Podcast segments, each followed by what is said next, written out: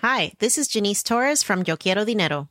From a local business to a global corporation, partnering with Bank of America gives your operation access to exclusive digital tools, award winning insights, and business solutions so powerful you'll make every move matter. Visit bankofamerica.com slash banking for business to learn more. What would you like the power to do? Bank of America NA, copyright 2024.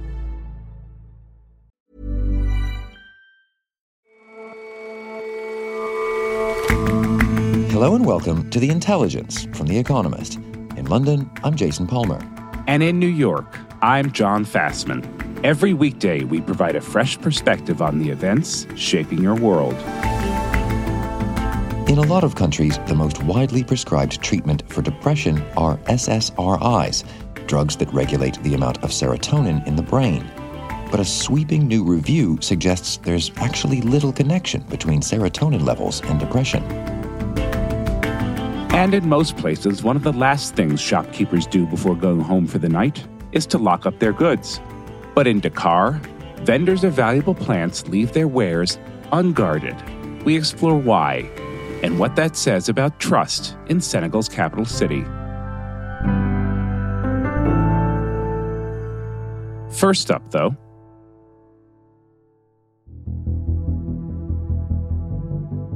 Today, the amount of gas flowing from Russia to Europe through Nord Stream 1 will be cut by half to just 20% of the pipeline's capacity. The stated reason is maintenance issues. It comes after a 10 day switch off for planned maintenance of the pipeline. Many doubt those explanations, though, and believe the cuts are retaliation for sanctions imposed on Russia and for European support of Ukraine. Gas prices in Europe have jumped by 30% in the two days since Russia announced it would reduce supplies. That's a five month high. And yesterday, EU energy ministers met to hash out a plan to prepare for more cuts from Russia. The energy ministers of the European Union met in Brussels to talk about cuts in gas consumption. And they decided that all member states of the European Union should cut their gas consumption by 15% voluntarily that could be turned into mandatory cuts if the situation gets really dire this winter. Ludwig Siegele is the Economist's European business editor. Europe is really dependent on Russian gas. So the idea is to cut the dependency on Russian gas. How does the EU plan to reduce its gas usage by 15%? So it, these are voluntary cuts. If things get really bad this winter, then the Commission can make these voluntary cuts mandatory. But there are lots of carve outs depending on whether countries are very dependent on Russian gas, whether they've already saved a lot, whether they're connected to the European gas pipeline network, and all sorts of things. Because they're all in different situations, then they don't want to all cut their consumption by 15%. A lot of countries like Spain or Portugal think that would be unfair. So you mentioned Spain. What is the range of dependency on Russian energy? Which countries are most dependent and which are least dependent? So you mentioned Spain, which is not very dependent on Russian gas, 10% on average in recent years because they invested a lot in LNG, uh, liquefied natural gas terminals, uh, so they can import gas from all over the world, and so they don't need to buy Russian gas. On the other end of the spectrum, there is Germany, and when the war in Ukraine started, Germany imported 55% of all its gas it consumes in industry and, and, and households from Russia. That's down to 35%, but still, it's a big number. And Germany can't easily do without Russian gas. And that's the issue here is that Germany led a policy saying, we need Russian gas. It's good for our industry. Cheap Russian gas helps our industry to be competitive. Also, it solved a number of political problems in Germany. Uh, it allowed Germany to, to close down its coal electricity plants, also to phase out its nuclear plants. So, Germany is the odd one out here. And if the European Union says all the member states have to cut uh, gas consumption by 15%, it's basically to bail out Germany. And so, if Russia did decide to instigate a real gas crisis in Europe, how would Germany and other countries cope? Germany has already thought about how to ration gas. So, if this November there's really an emergency, the Federal Network Agency will start rationing gas for industry. And I think that's going to be a holy mess. There are many countries in Central Europe, like Czech Republic, which even rely more on Russian gas than Germany. I mean, there's Italy. Italy uses a lot of gas to produce electricity, so that's a problem if Russian gas goes away. And of course, there's Austria. Also, I think 90% of all gas comes from Russia.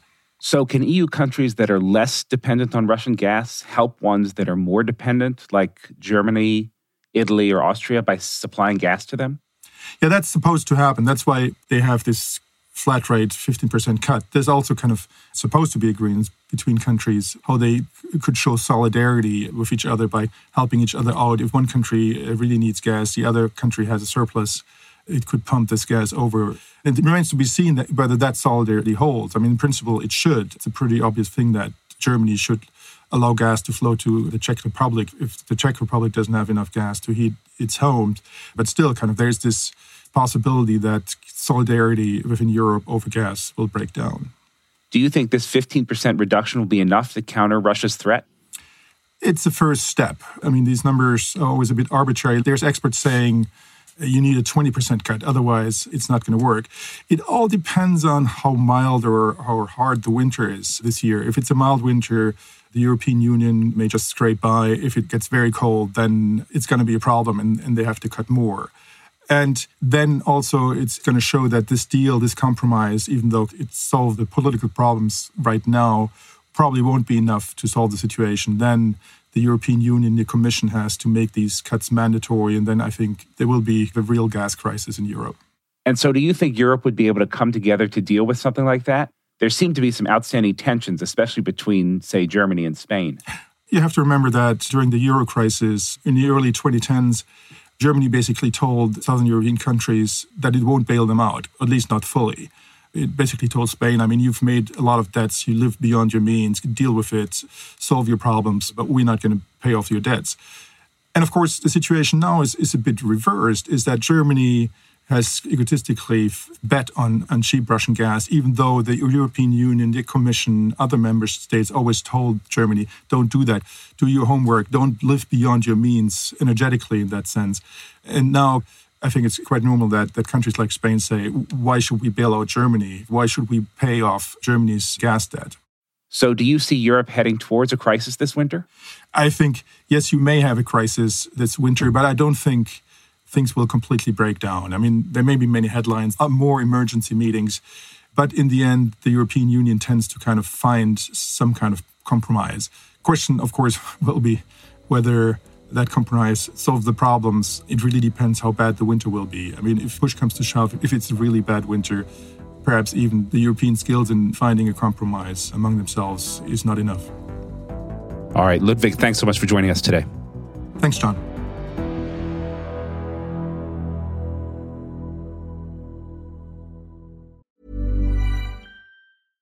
Hi, this is Janice Torres from Yo Quiero Dinero. From a local business to a global corporation, partnering with Bank of America gives your operation access to exclusive digital tools, award winning insights, and business solutions so powerful you'll make every move matter. Visit bankofamerica.com slash banking for business to learn more. What would you like the power to do? Bank of America NA, copyright 2024.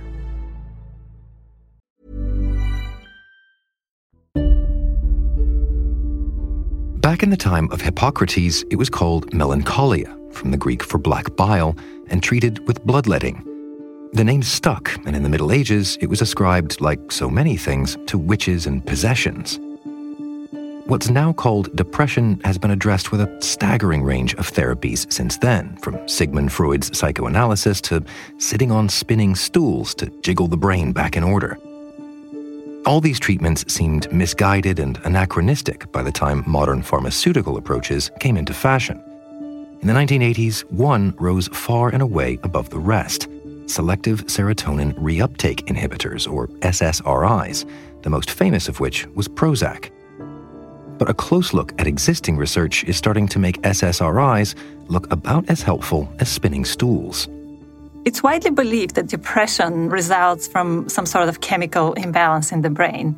And that's because for decades, doctors and scientists believed that antidepressants called selective serotonin reuptake inhibitors alleviated depression by boosting the level of serotonin in the brain. And serotonin is a chemical that carries signals between neurons.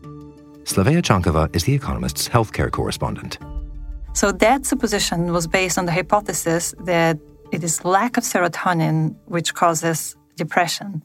But a growing number of studies have now shown that this, in fact, is not true. So let's wind back a bit. Why is it that, that serotonin was fingered in the first place as the sort of root cause of depression? Well, the serotonin hypothesis goes back about 50 years at least.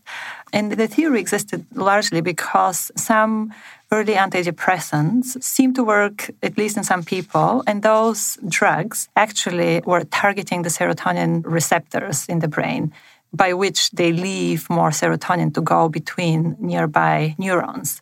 And that's because neurons reabsorb serotonin after it carries a message to them. So when the drugs block this mechanism, there's more serotonin left. Now, scientists saw the effect of the drugs on depression and took that to mean that the biochemical causation of depression was actually the lack of serotonin. But now that idea is on very shaky ground. How do you mean? Well, a growing number of studies over time have shown that this link doesn't really exist. And this conclusion was really hammered home by an umbrella review of existing scientific studies that was just published in the journal Molecular Psychiatry.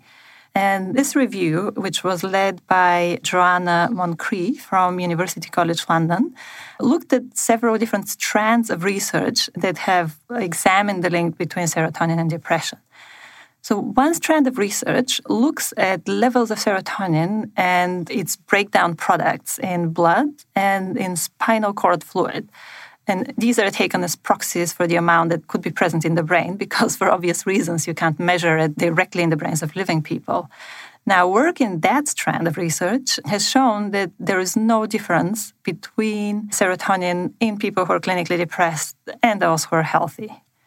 Another body of work examines the receptor proteins which respond to serotonin and the transporters through which it is reabsorbed by the neurons. And this trend of research occasionally found indications of higher serotonin activity in people with depression, which is the opposite of what you would expect. And the researchers reckon that this may actually be the result of antidepressant use because many of the participants with depression are already using the drugs, and as a result, they have a higher serotonin activity than people without depression. And that again casts doubt on the purported link between serotonin and depression. So essentially, the real basics of the assumption here about levels of serotonin and degree of reuptake and what have you, that that link seems to be broken here in these these two strands. Yes, that appears to be the case very, very clearly. And they looked at other types of research as well. Uh, they also looked at a popular strand of inquiry by scientists, which take advantage of the fact that serotonin is made from tryptophan, which is a substance that the body cannot make itself. So you must get tryptophan from food in order to make serotonin.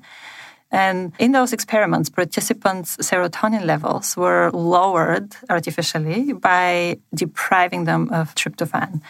And again, the review found that lowering serotonin in this way did not produce depression in hundreds of healthy volunteers.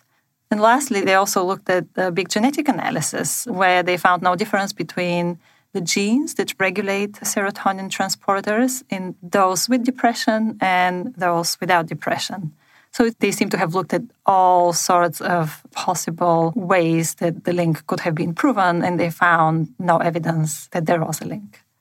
But, but these SSRIs are drugs that have been prescribed to millions and millions of people, the accepted therapy in a lot of cases, and seemingly an effective one in a lot of cases. Yes, that's right. They do seem to work in some people, but definitely not in all people. And nobody knows why. Nobody can predict who is going to benefit and who will not. And what is clear is that the popular hypothesis of what they may be doing to the brain is actually now proven not to be true. So, if, if that link seems so conclusively broken, then what does that mean about prescribing SSRIs to people with depression? Well, in the first place, it means just being a little more judicious about prescribing them. And when informing patients about their options, definitely not to stress that their depression is entirely caused by some sort of chemical imbalance in their serotonin, and drugs are just going to fix this miraculously. And it's worth pointing out that these drugs have lots of pretty serious side effects, such as loss of libido or inability to orgasm, which means, you know, they definitely affect you very strongly in some ways. But I guess what's so important about the study is just to highlight the fact that depression is such a multifaceted condition. It's not just entirely a chemical problem in the brain, but it's a combination of events, how people react emotionally to life. So, some bodies, such as the National Institute of Healthcare Excellence in Britain, which guides the National Health Service here, do not recommend antidepressants as the first line of treatments, at least for milder cases of depression.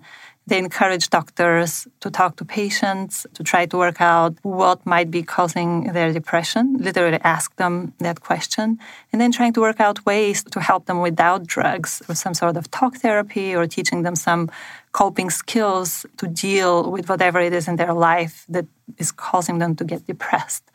And drugs are part of the treatment. You know, they could be offered to patients, but they're no longer recommended as the first line of treatment, at least for milder cases of depression. So prescribing them more sparingly is definitely something that doctors must keep in mind. Thanks very much for joining us, Livia. Thank you for having me, Jason.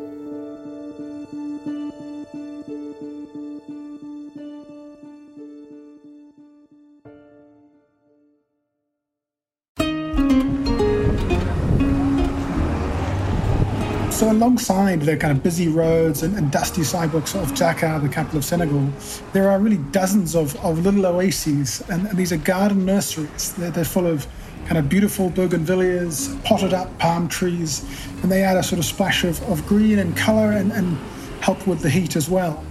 Kinley Salmon is an Africa correspondent for The Economist. In some places, these cluster together, and as you're driving through, you have this sort of sensation as if you're zooming through a botanic garden traveling past these nurseries, I was sort of suddenly struck that it seems that at night, all these traders who are, who are there sometimes selling, at night they just leave their leafy assets behind and, and head home, which to me seemed a surprising thing to do, given that their plants and trees presumably are worth quite a bit. And tell me about that. Are they actually quite valuable? Yeah, indeed. So some varieties can be worth, you know, 50,000 CFA, that's about 75 US dollars. It's even more odd because sometimes there's not even anyone there you know, watching the plants in the day either. I went by one area full of nurseries on a public holiday, and only about three of the 30 plant nurseries had anyone present there at all. And one of them was uh, asleep um, when he perhaps should have been watching. But even on, on normal weekdays, there are many owners just leave signs with a phone number to call if you're interested to buy a plant rather than spending their day watching over their plants. Why do you think these plant sellers are so confident that their plants won't be stolen? It may just be that they, they believe people here are pretty trustworthy. Um, pollsters from Afrobarometer find that the Senegalese are, are the fifth most trusting people in Africa. You know, one in five of them think that most people can be trusted. I spoke to to one plant seller, Adama, uh, who runs a, a, roadside nursery. He said he's only had a few thefts in ten years. You know, and said that if you're friendly to everyone, then when you're away, you know, other people keep an eye out for you, even at night when it comes to plants, it just seems to me, and maybe this is my having lived too long in, in relatively high crime North American cities, it just doesn't seem like a great business practice. Yeah, I mean, it seems to work for them quite well. And I guess for them, guards also would be a cost. Um, but they may be getting a little help from other things too. I mean, ignorance of the value of these plants may play a role. You know, I was told lots of people who, who walk by and who perhaps might opportunistically nab a plant just don't know what they're really worth. And, and, the only people that are that are a real threat are other gardeners. And, and the folks I spoke with said, you know, they already know and work with them, so they're not the most likely thieves. And then some plants, of course, are uh, a bit harder to steal. They're in big pots, or or things like cacti, you know, can can rather spike the enthusiasm of thieves who might be scrabbling for them in the dark. So, do you see this practice as sustainable? Do you think the presence of, of guards and locks are, are inevitable in the course of time? Well, it'd be nice to think that it is sustainable. It's hard to know for sure. And there were some signs that not everyone's quite as confident. One owner of a small nursery in a, in a, more upmarket part of town persuaded some of his unemployed friends to keep watch at night. He did, though, also tell me that he put his trust in God to protect his plants and said to me, Look, you know, at least I have mystic security. Um, and for now, that approach seems to be working. All right, Kinley, thanks so much for joining us today. Thank you.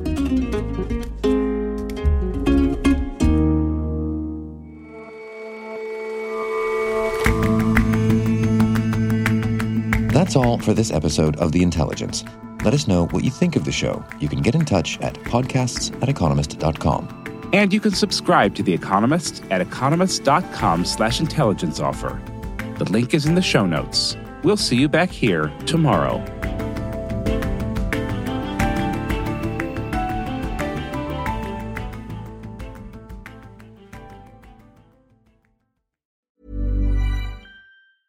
Hey, it's Danny Pellegrino from Everything Iconic. Ready to upgrade your style game without blowing your budget? Check out Quince. They've got all the good stuff shirts and polos, activewear, and fine leather goods, all at 50 to 80% less than other high end brands. And the best part? They're all about safe, ethical, and responsible manufacturing. Get that luxury vibe without the luxury price tag. Hit up quince.com slash upgrade for free shipping and 365 day returns on your next order. That's quince.com slash upgrade.